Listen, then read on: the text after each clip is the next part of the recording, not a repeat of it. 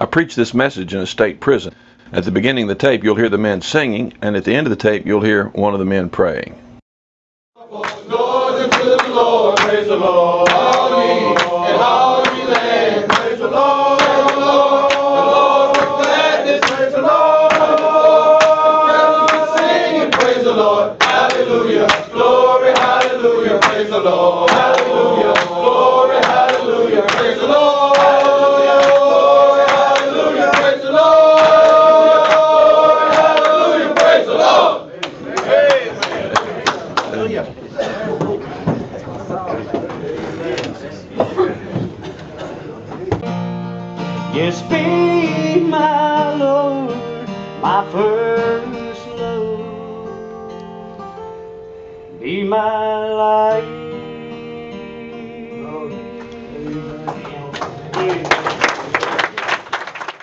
There's a verse of scripture in 1 Timothy 2 5 says, For there's one God and one mediator between God and man, the man, Christ Jesus.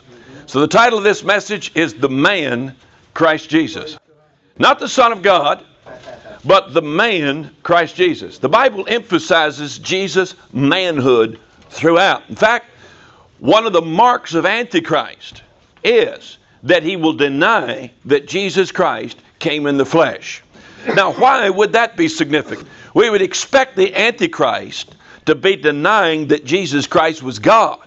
But no, he comes denying that Jesus Christ came in the flesh. Why? Because Jesus Christ coming in the flesh is absolutely essential for him to obtain our eternal salvation. Matthew 8 27, when Jesus is on the ship with the disciples and the wind comes up boisterous, they're afraid they're going to sink. And uh, Jesus says, Oh, you of little faith. He stands up, faces that big storm out there at sea, raises his hand over the sea, and says, Peace, be still. And suddenly the ocean becomes just as flat and as calm and still as can be. And the disciples all just look at each other, fall down upon their face, and they begin to, the Bible said, be afraid. It scared them to see the waters calm like that. One of them looked at the other one and said, Behold, what manner of man is this? And one of them looked at the other and said, What kind of man is this? Who is this we've got in the boat with us? You see, it was the man that calmed the seas. Now, God made them, but it was the man that calmed the seas.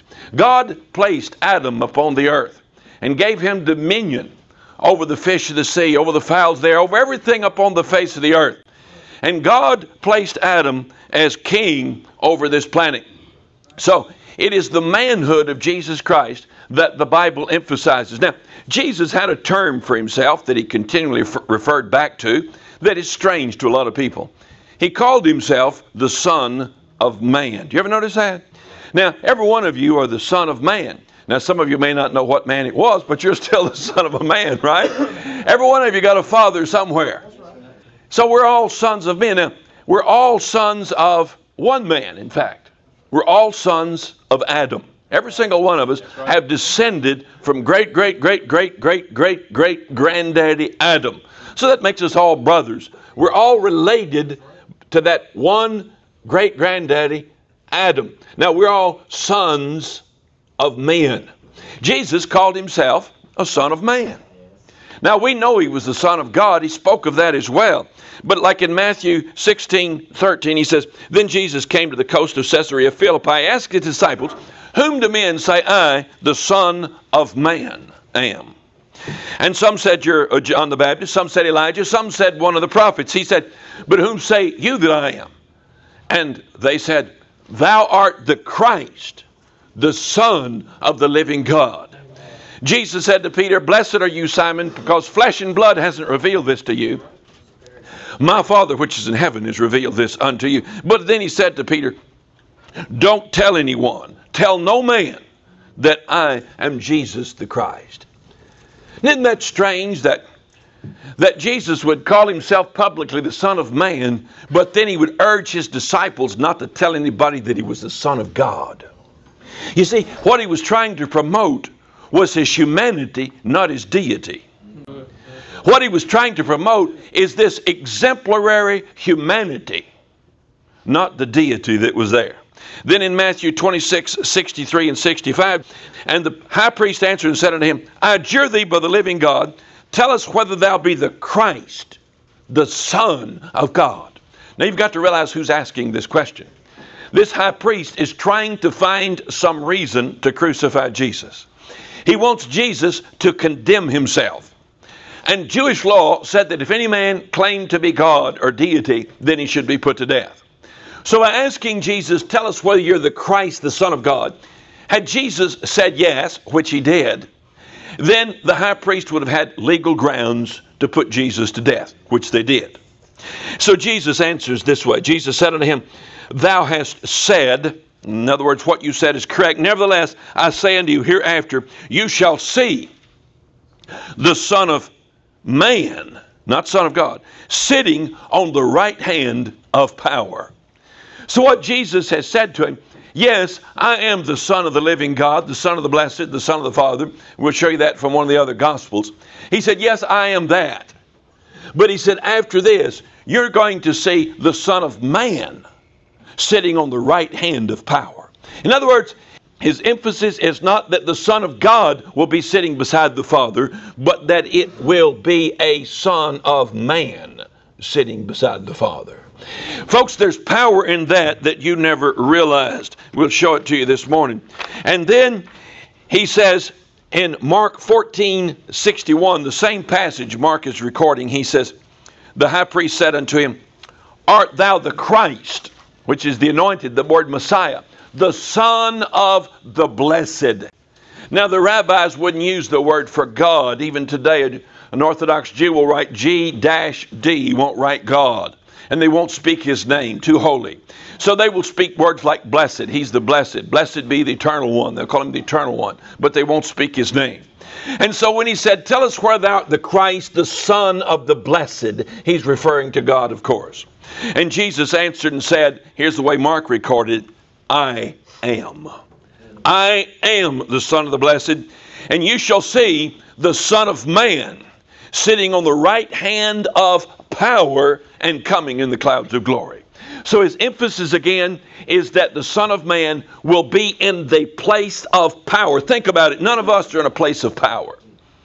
Even those powerful men on this earth have no power at all because death creeps in and grabs every one of us and brings us down.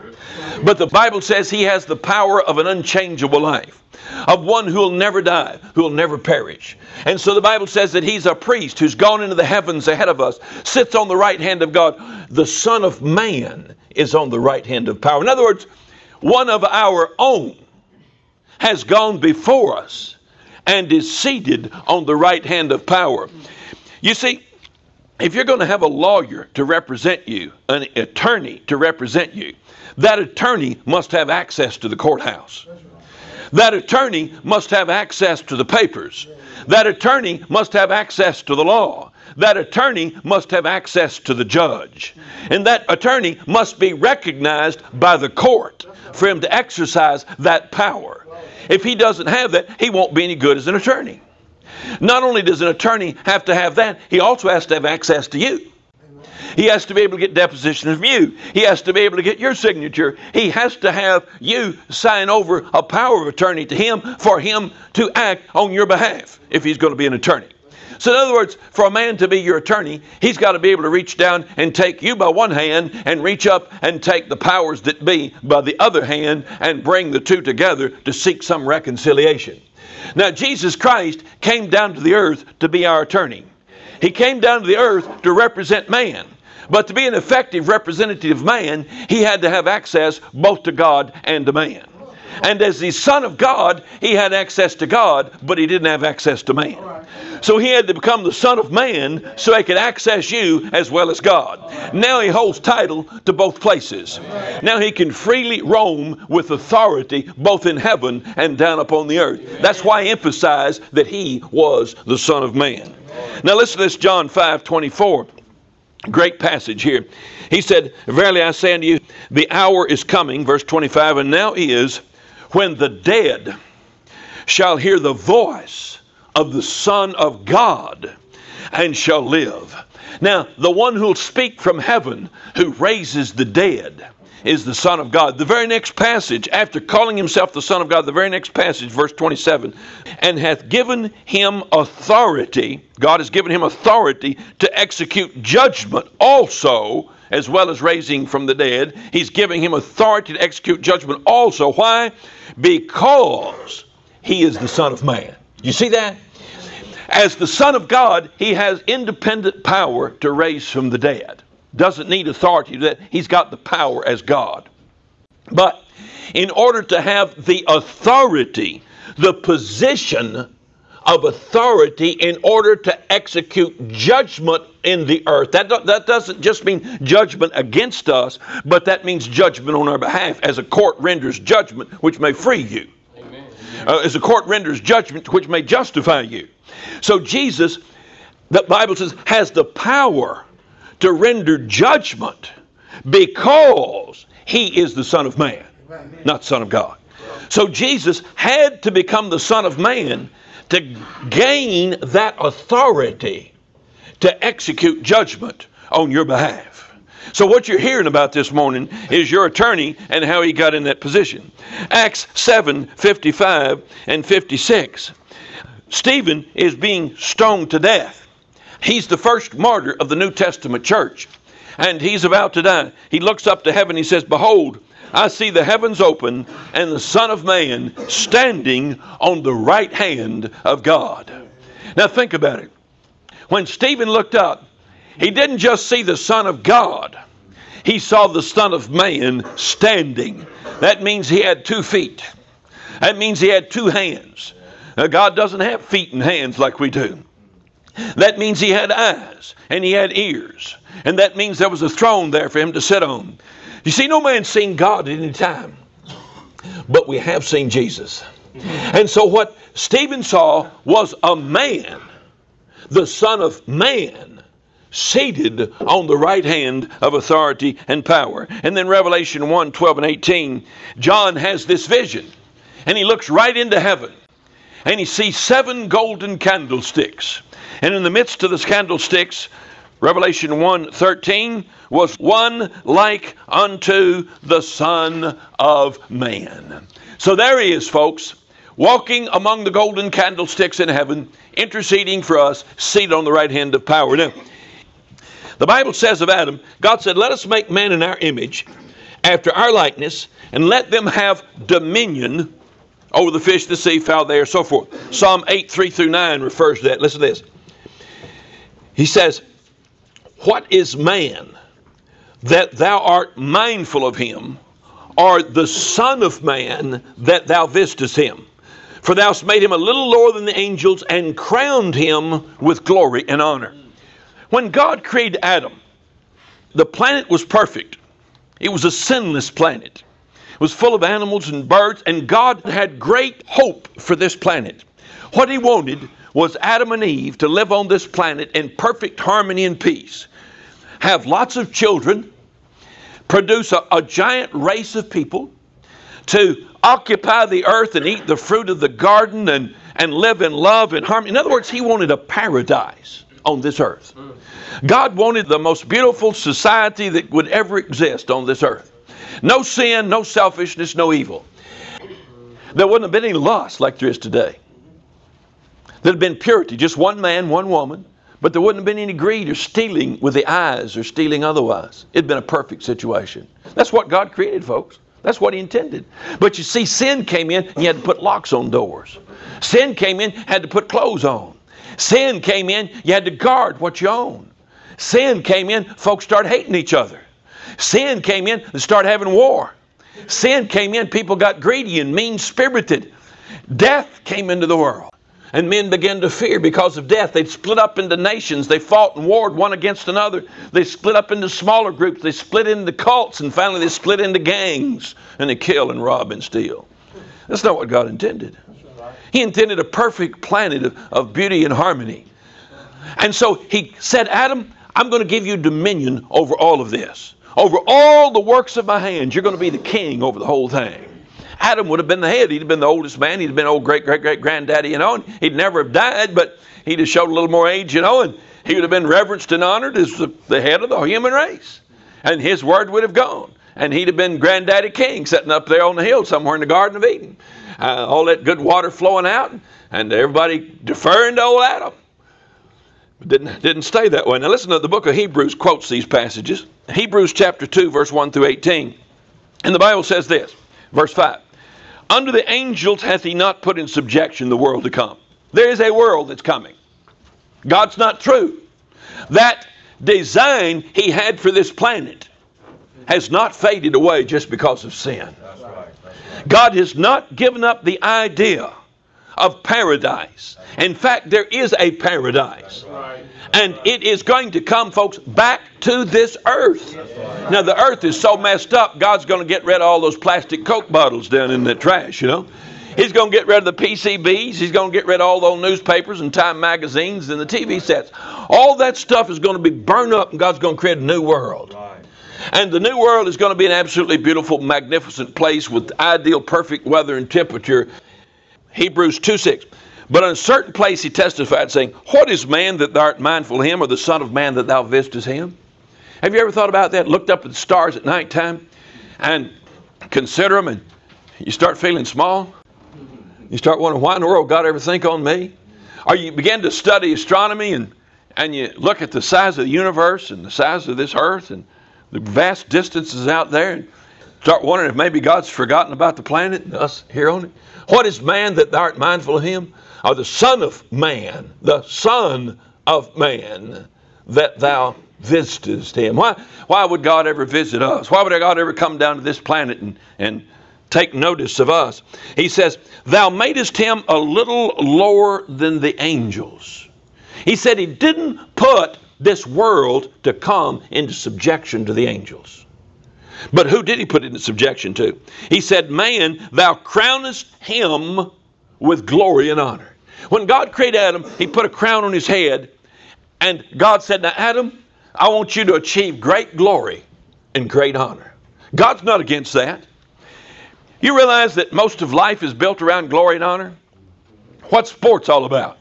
Glory honor. What's auto racing all about? What's wrestling all about? You know, what's boxing all about? You say, well, it's, it's in doing it. No, it's in the glory and the honor you get out of it. That's what we achieve. Artists, musicians, politics. What's it all about? Glory and honor.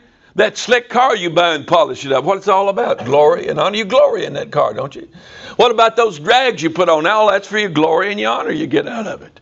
People go and they get educated and they come back and talk educated. Why honor? They seek certain jobs and stuff. Why glory and honor? I mean, that's basically what motivates the human race is glory and honor. Pride.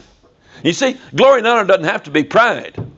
But when we use that drive for glory and honor to place ourselves above our fellow man, that's when it becomes sinful and wicked. Right, right. So God created us. It's a natural drive in us to seek glory and honor. That's why men build great buildings that tower into the sky. That's why they build these fancy bridges over these. Uh, you know, it's, it's glory to them. Build great ships and and uh, these oil derricks out there. It's, it's it's not only wealth, it's the glory, it's the honor of it. God created us with that drive. There's nothing wrong with it except when it's used selfishly. God crowned Adam with glory. God wants wanted Adam to expand and build great things. He wanted gigantic pyramids built, you know. God wanted big buildings with tall columns and carved stuff and beautiful paintings, and He wanted 500 piece orchestras playing and dance music and band music and, and people dressed in flowing costumes or moving back and forth. I mean, God wanted glory and honor. He's not against that. He wanted a man to, to build great ships and sail on the ocean with those sails up there in the wind like that. He wanted us to develop airplanes to fly through the air. I mean, I just loved the feeling of flying, you know. He wanted us to do that. Skydiving and bungee cord. I mean, all those things that we do that are thrilling and wonderful. God wanted us to develop and experience glory and honor. The problem is we've done it selfishly, wickedly. But it was God's original intention. Now let's go on and see what he says here. Thou crowns him with glory and honor, did set him over all the works of thy hands. Now listen to this. That verse 8, thou hast put all things, all things, all things in subjection under his feet. He's talking about Adam. Adam. Thou hast put all things in subjection under his feet. he goes on, he wants to make sure you get the point. He says, For in that he hath put all things in subjection under his feet, he left nothing that is not put under him. You see, Adam was made the king of the kingdom of heaven of this planet. Nothing is not put under. But he said, but now we see not yet all things put under him. Now, if I look around, do I see that all things have been put under Adam and his descendants? No, I don't. I see tornadoes beating the daylights out of us. I see hurricanes washing us away. I see bugs and diseases killing us off. I see the weather freezing us to death and burning us up. I don't see man ruling over this planet. I see him trying to survive it. I don't see everything in subjection under man. I see him fighting over little pieces of it. It's not working out like God said it would, is it? Thus put all things in subjection under his feet. He left nothing that's not put under him, but he said, We don't see it. We don't see it. Now we know why we don't see it, right? It's because of the sin that came in. What do we see? Listen to what he says. Verse 9. But we see Jesus, who was made a little lower than the angels, that's where man was made, for the suffering of death, see him crowned with glory and honor. You see, the same thing that God placed on Adam, a crown of glory and honor, along comes the word Jesus is a human word. Down in Mexico, every third person is named Jesus or something. Now, they're called Jesus. Why? It's just a human name, like George or Bob. He didn't say, but we see the Christ. He didn't say, we see the Son of God. He said, we see Jesus, the man. We see the Son of Man crowned with glory and honor. Why? That by the grace of God, the passage said, he should taste death for every man. So God's goal was that Jesus should become a man to taste death like a man tastes death and do it on behalf of everyone. Crowned with glory and honor, he says, For it became him for whom of all things and by whom are all things to bring many sons into glory. You remember God crowned Adam with the glory, but he lost it. Now God wants to bring many sons into glory. Remember Romans 3:23, for all have sinned and come short of the righteousness of God. Is that what it says? No. For all have sinned. Isn't that a strange way of saying it? If I were writing, I'd never written it that way. I'd have said, for all have sinned and come short of the righteousness of God. That, that makes sense. But to say, for all have sinned and come short of the glory of God, you see, you see what it's getting at? Is that God created us to be crowned with glory. But we sinned and fell short of the glory. See, a lot of people think of God as some kind of mean old miser that wants to deprive us of everything and sit us up there somewhere playing little bitty th- finky harps, you know, and sitting in some kind of dumb church meeting all the time, and and uh, that God's boring and dull. No, God created us for glory. We lost it, but He took that same crown that fell off of Adam's head. The devil snatched that thing up and been carrying it around. He wasn't worthy to wear it, but he'd been carrying it around. And Jesus Christ was crowned with glory and honor as a man. And his life testified of glory and honor. That's right. See? His whole life testified of glory and honor. He said, It's a little thing to me if you don't honor me. He said, My honor comes from the Father. See? He said, You dishonor me. But he said, My honor comes from the Father. Now, Jesus was crowned with glory and honor. The world didn't recognize it. They crucified the glorious Son of Man. They crucified the glorious son, descendant of Adam. But he still was crowned with glory and honor. Now, listen to what it goes on to say. Verse 11. For both he that sanctified, we're in Hebrews, verse 11 now, both he that sanctified and they that are sanctified are all of one, for which cause he's not ashamed to call them brethren. You see, God wants to bring many sons into this same glory he's got.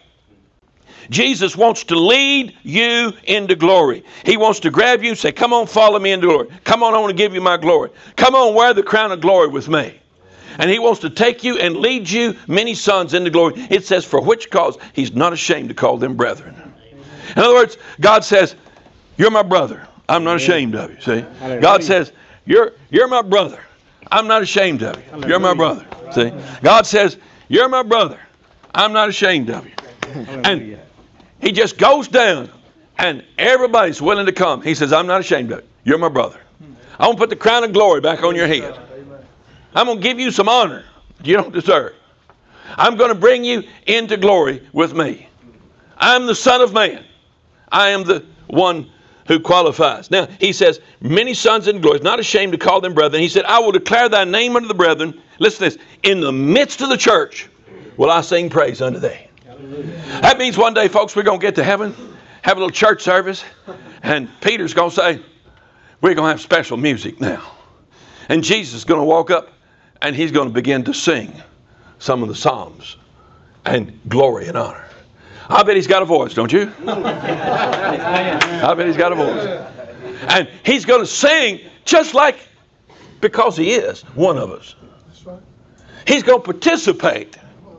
He's going to participate in the worship service with us as we worship the Father.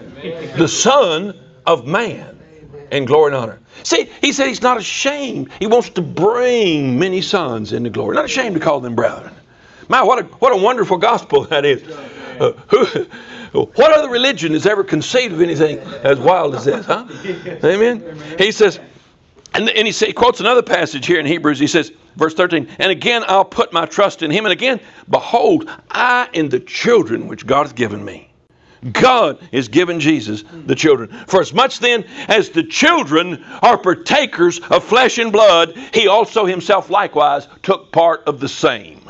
That is, he took part of flesh and blood, which is corruptible, that through death he might destroy him that had the power of death, that is the devil. Here it is the death sentence was over the human race. Uh, stand up here a minute. Stand up here a minute. All right. See, the, the, right here. Stand right here. All right. This man's in the firing squad right now. I bet you didn't think it'd ever come to that in here, did you? All right. He's standing here in the firing squad. See, you, guys back there, you all lined up ready to uh, blow his brains out here. And uh, shoot careful. It's just a little spot right there in the middle. And so here he stands, ready to be, got the death sentence on him. It's been passed. He's waiting. The Bible said he tasted death for every man. What Jesus did, he moved in here like this. And he said, Shoot! And he got shot in our place. You can sit down now. You survived that one, buddy. You've been reprieved, all right? and and he he took the bullet for us. He was shot in our place and he died. You see, as the Son of God, he couldn't do that. It passed right through him. And even if he had have died, it wouldn't count for anything. Because the death sentence was upon the man. And it had to be the man to die. There's an old story comes out of the Second World War. There was a, a sergeant there that'd been taken prisoner. His name was Joe, and he'd been shot and he was wounded and kind of crippled up and what all. And then there's a young man, a pilot, just been in the war a couple months and got shot down on his first flight, and he was taken prisoner there. And, and they uh, had a rule if anybody escaped, they would shoot 10 men that were left behind. And one day somebody escaped, so they grabbed 10 of the Americans and lined them up there, fixing to cut them down with machine gun fire. And this old boy, this kid, you know, about 21, 22 years old, just began to cry and bawl and said he had a wife back home, a kid he'd never seen, and he didn't want to die, and he didn't want to fight this war in hell, you know. And old Joe, he comes dragging that old game leg up there, and he, he says, he says, Sarge, you're talking to the enemy. He said, let me let me die in this boy's place. You said ten. What difference it make? And they said ten's ten. We don't care. And, and they were just fixing to shoot, and he pushed the boy out of the way, and they cut him down.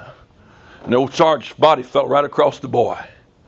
And the boy was screaming, hollering. He thought he'd been shot, you know, blood running all over him. And, and his buddies ran over and pulled Sarge off of him and took the jacket off because they needed the clothes. It was cold there. And one of them took the jacket and threw it down on the boy like that and began to cuss him and said, Shut up, you blabbering fool. He died in your place. You didn't deserve it. They liked Sarge, you know, and like, didn't care for anything, this little boy. And so the boys took him six or eight hours to get together, and he got this jacket with four or five holes in it.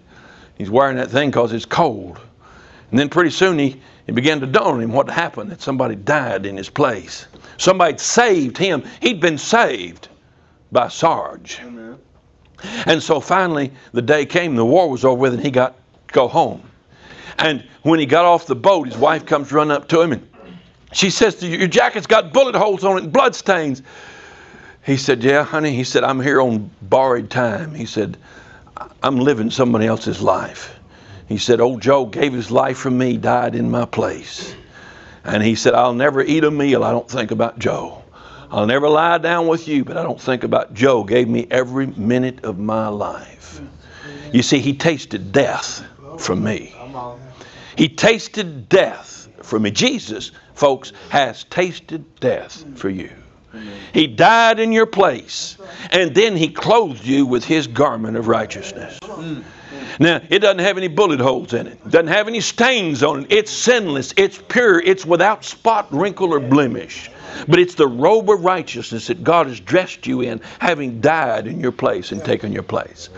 And you are now wearing the glory and the honor of him who first wore that robe of righteousness. And you're admitted not just back home, but you're admitted into his riches and his wealth. You become an heir of his kingdom. You become a son of the same father that he's got. He said he's not ashamed to call us brethren. He said, For it behooved him, verse 17, to be made like unto his brethren. That is, folks, Christ had this compelling compassion, desire to be made like you. He wanted to become what you are. Now, in 1 Corinthians 15 45 through 49, listen to this. The first man, Adam, we were talking about Adam, was made a living soul. The last Adam was made a quickening spirit. The first Adam, the first man, Adam, was a living soul. And through his semen, he passed on that living soul to each one of us. All of us got our soul from Adam. All of us alike.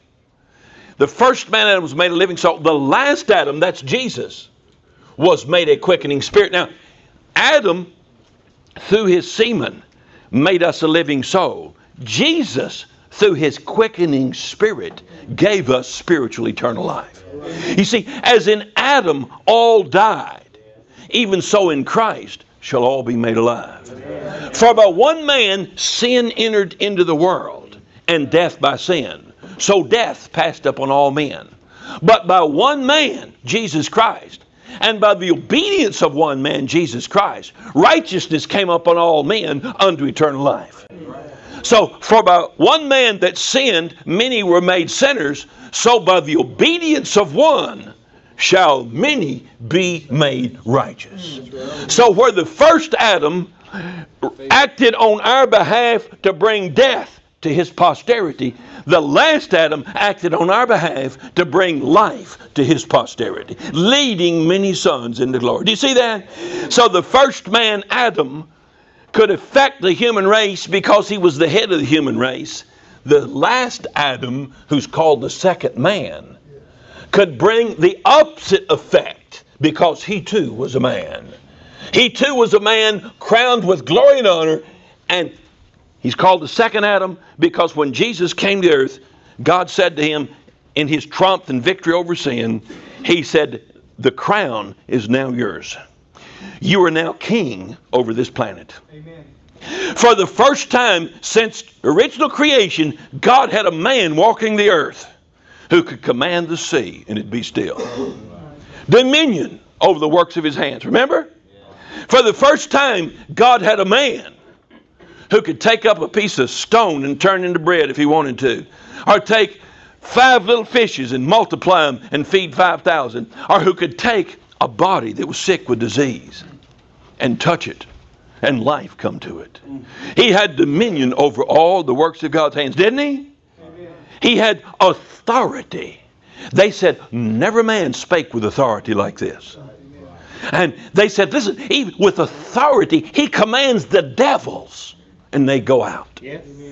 Here was authority in the hands of a man. He said, Repent, for the kingdom of heaven is at hand. You see, he came as the king, he came as the man with dominion, glory, and honor and power. He came to rule the planet. He came to do what Adam failed to do. He came and succeeded against the temptations of Satan where Adam failed. And he came to be the head of a race of people to establish a family on this earth, to establish a community on this earth. Like Abraham, the Bible said, he looked for a city which had foundations, whose builder and maker is God. One day, Abraham will walk through that city and seated on the throne will be the Lord Jesus Christ. He will find that city one day, eh, which has foundations, whose builder and maker is God. And around the throne will be gathered the sons of the second Adam, the descendants of the Son of Man those whom he's not ashamed to call brethren. Folks, that's what we're a part of. That's the glorious plan that we're a part of. Amen. All right. Amen. Now, one final passage, Revelation 4 8 through 11. Listen to this. He talks about this is a heavenly scene. Now, John has gone up to heaven and he's before the throne. And before him is that one whose voice is like many waters and he sees four beasts. Got eyes before and behind, got their wings spread out there, and they're crying, Holy, holy, holy, Lord God Almighty. Just and true art thou ways, thou King of saints. And when these beasts, verse 9, give glory and honor and thanks to him that sat on the throne. What are they giving? Glory and honor and thanks. You see, it's not to God the Father just they're giving it, it is to the Son glory and honor and saying, The four and twenty elders fall down before him that sat on the throne, and worship him that liveth forever and ever, and cast their crowns before the throne, saying, Now what are these crowns? Remember what God did with Adam? He crowned him, didn't he? Crowned him with glory and honor. And he lost the crown, and all have come short of the glory of God. But Jesus came and got the glory and the honor. And now then he says, We're in heaven, and God's given us crowns. To whom does he give crowns? The Bible tells about those that overcome get crowns. Those that uh, love his appearing get crowns. Those that win souls get crowns. Those that minister the gospel get crowns. And so when we get to heaven, we'll have these little interlocking, stacking crowns, you know. Just, just kind of interlock and stack up there like that. Now, I don't know how many crowns I'm going to get. I might not get any. I don't know. I'm, I'm, I'm working for one or two. I, would like to have one, Amen. two, three, four. I really, I'd like to have 37. You know, I like to have them just stacked up about three foot tall, so I just kind of had to balance them like that when I walked around. You know what I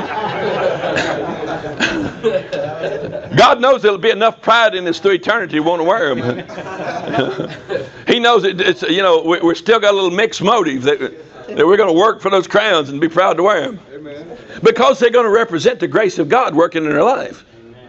They're going to represent God through Jesus Christ returning upon our head that which we lost in Adam and lost their own actions.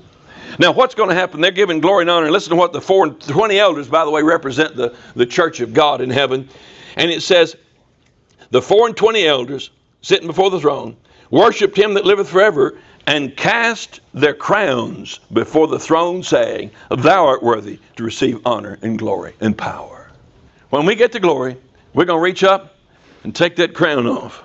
Different times. Take those crowns off and say, Lord, I don't deserve this glory. I don't deserve this honor. It's yours. Toss that thing right at the foot of Jesus, the throne. I mean, can, can you picture a, a good rally, a good dance meet, ending like that, you know? a good hoot, good free for all. Uh, I mean, just dancing and singing and worshiping God and carrying on around the throne. And all of a sudden, someone begins to weep. And what are you weeping about? And he says, I just remember what the Lord did for me. And I just don't feel worthy to wear this crown. Chunk. And I say, man, me neither. Chunk. You say, more, me neither. And there's those crowns piled up before the throne. Amen. And the Lord receives the glory and the honor and the worship. Then he says, Now, you guys, you come back and get these crowns going back home here. I, I appreciate it, but listen, I gave that glory and honor to you. You come put. So, a couple weeks later, you know, chunk back at the throne again. Throw that crown off at his feet. Be our, be our offering we get to make over and over again to the Lord around the throne. Uh, giving him back that glory and honor and thanks that he's given us. Amen. So, today, if you're a son of God, God's given you something you could never in a million trillion years earn. In fact, if you took all your goodness over a million years and stacked it together, you wouldn't even get one look at heaven with one eye and a patch over the other one. I mean, you wouldn't even get to take a bus trip within 100 miles of it if it's based on your righteousness. But thank God it's a gift that the man, Christ Jesus, has earned for us, gone before, and represents us. You know, he's opened up a, shop up there it's called the throne of grace. It's a rescue mission for guys like me and you. It's a place where He receives those that need grace and mercy to help in time of need. It's a place where He dispenses His legal counsel and advice, and where He says to the Father, Father, apply the blood to that. Uh, Father, look at the blood in regard to that. Father, don't see the sin, see the blood. It's a place where He intercedes on our behalf. And make sure that we always are in favor with God. And it's a place where He dispenses that grace and mercy to help in time of need. So the Bible says, Hebrews 4, come boldly under the throne of grace and mercy, that you may obtain mercy and grace to help in time of need. And we're still in time of need, aren't we? Thank God we got somebody that supplies our every need. Amen. Amen. Somebody pray for us. Most gracious Heavenly Father, we come before that throne of grace and mercy right now in the name of Jesus, Lord. We thank you for this service, dear God, and the message that's been brought forth today, Lord. Father, we thank you for the power of your word, Lord God. We thank you for Jesus, Lord God, and for the anointing of the Holy Spirit, Lord God. Father, we just pray right now, Lord God, that you would help us to grow and mature, Lord God, as we go through this life, Lord God, looking for Jesus to return, Heavenly Father. And we just want to thank you, Lord God, for saving our souls, Lord Heavenly Father. Lord God, for making the way, Father God, that sin is no longer, or sin's no longer imputed unto us, dear God, because of Jesus, Lord, and His righteousness. Father, I pray that you be with us this day, Lord God. And Father God, just instill within us, Lord God, the boldness and the courage, Father God, to take forward the gospel of Jesus upon this compound, Lord God, to spread it, Lord God, as far as we can, Lord Heavenly Father. Lord, I just pray for our families today, dear God. Lord, I pray for Brother Mike, Lord God, and Sister Debi, Lord, and their ministry, dear God. I pray for all of our missionaries, Lord God, that are in foreign countries today, Lord God, that you bless them to their needs, Lord Heavenly Father. Father, that you provide them with the protection that they need, dear God, as they're going through these countries, Lord God. Father, I just pray that, Lord God, as we're surrounded by ravenous wolves, Lord God, that you blanket us, Lord God, that you just do like with Job, Lord, and place a hedge about our lives, Lord Heavenly Father. Lord, help us, dear God. Lord God, that we can glorify you, Lord, and give you the honor and glory that you need, Father. In Jesus' name we pray. Amen. Amen. Amen. God bless you. See you next Saturday. Here's some more of these right here. Come up and get your, your name tag if you're missing one. I love that. Thank you. Thank you. What's Sure, going brother. All right, bro. What you gonna do with them notes? Look at them. You can have them right there. Thank you. Okay. Sure. Thank you for that word.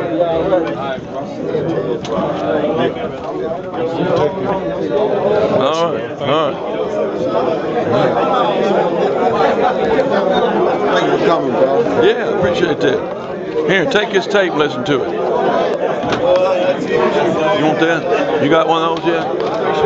Or you want one of these? All right, bro, Mike. I can't see them, so Security of the believer, imputed righteousness, and Colossians. whatever.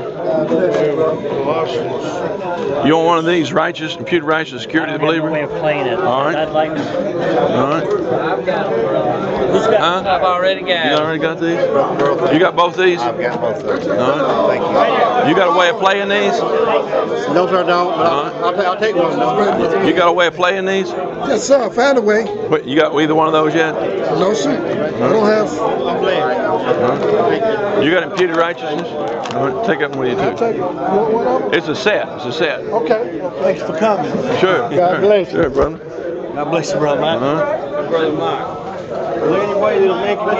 Take it. Take it. It's yours. I